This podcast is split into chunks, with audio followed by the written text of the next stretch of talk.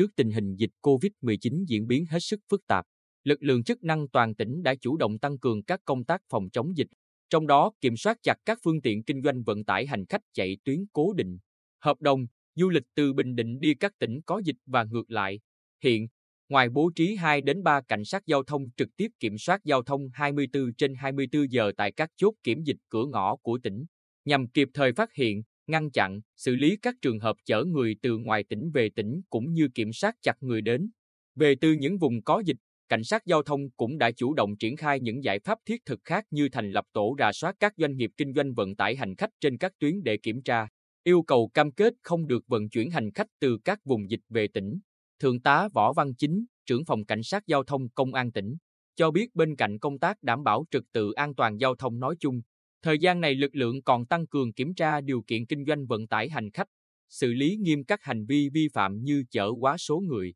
số ghế quy định, các vi phạm quy định về phòng chống dịch COVID-19 trong đó có việc kiểm soát sự lên xuống của hành khách trên địa bàn, nhất là cương quyết xử lý đối với những phương tiện dừng đổ, đón trả khách không đúng nơi quy định. Thượng tá Võ Văn Chính nói, hiện chúng tôi đã xử lý 24 trường hợp xe khách vi phạm việc đón trả khách không đúng nơi quy định. Bên cạnh việc xử lý vi phạm hành chính, chúng tôi sẽ kiến nghị Sở Giao thông Vận tải rút giấy phép kinh doanh đối với những cá nhân, tổ chức, doanh nghiệp kinh doanh vận tải vi phạm các quy định về phòng, chống dịch. Được biết, ngay từ khi đợt dịch thứ tư bùng phát ngày 27 tháng 4 đến nay, lực lượng chức năng gồm thanh tra giao thông, cảnh sát giao thông đã đẩy mạnh tuyên truyền và yêu cầu các nhà xe, tài xế, đơn vị kinh doanh vận tải không được dừng đổ không đúng nơi để đón trả khách nhằm đảm bảo công tác phòng chống dịch. Nếu trường hợp nào vi phạm sẽ bị xử lý nghiêm. Cụ thể, ngày 24 tháng 6, Thanh tra Sở đã ra quyết định xử lý vi phạm hành chính 7,5 triệu đồng đối với Hợp tác xã Vận tải Nghĩa Phát,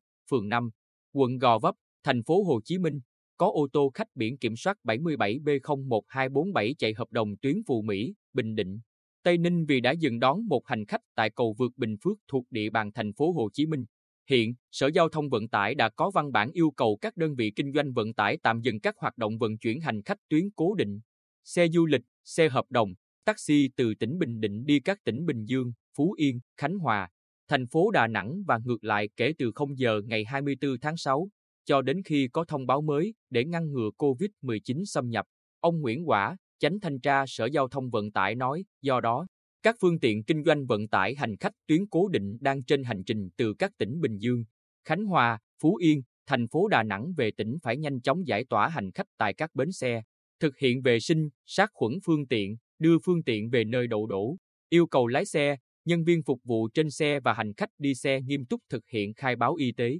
sát khuẩn, đeo khẩu trang và thường xuyên theo dõi sức khỏe. Thực hiện ý kiến chỉ đạo của Chủ tịch Ủy ban Nhân dân tỉnh ngày 25 tháng 6, Thanh tra Giao thông cũng đã tăng cường lực lượng và cùng các lực lượng khác tại chốt kiểm soát trên quốc lộ Một Đồng, thành phố Quy Nhơn, kiểm tra và kịp thời xử lý nghiêm các vi phạm thuộc thẩm quyền xử lý của Thanh tra Giao thông như không có lệnh xuất bến, vận chuyển hành khách đối với tuyến cố định. Đối với phương tiện chạy hợp đồng buộc phải có hợp đồng vận chuyển, các phương tiện dừng đổ không đúng nơi quy định. Thanh tra Sở Giao thông Vận tải cũng tiến hành mời 56 doanh nghiệp vận tải hành khách tuyến cố định, hợp đồng vận chuyển khách đi về tỉnh từ các ổ dịch tại tỉnh Bình Dương, Khánh Hòa, Phú Yên và các khu vực, điểm dịch, vùng phong tỏa theo chỉ thị số 16 của chính phủ ký cam kết tạm dừng vận chuyển khách để đảm bảo phòng chống dịch. Ông Quả cho biết thêm, nếu những cá nhân, doanh nghiệp kinh doanh vận tải sau khi ký cam kết mà vẫn vi phạm, ngoài xử lý hành chính theo quy định pháp luật, chúng tôi sẽ thông báo vi phạm này cho đơn vị cấp giấy phép để có biện pháp xử lý theo quy định.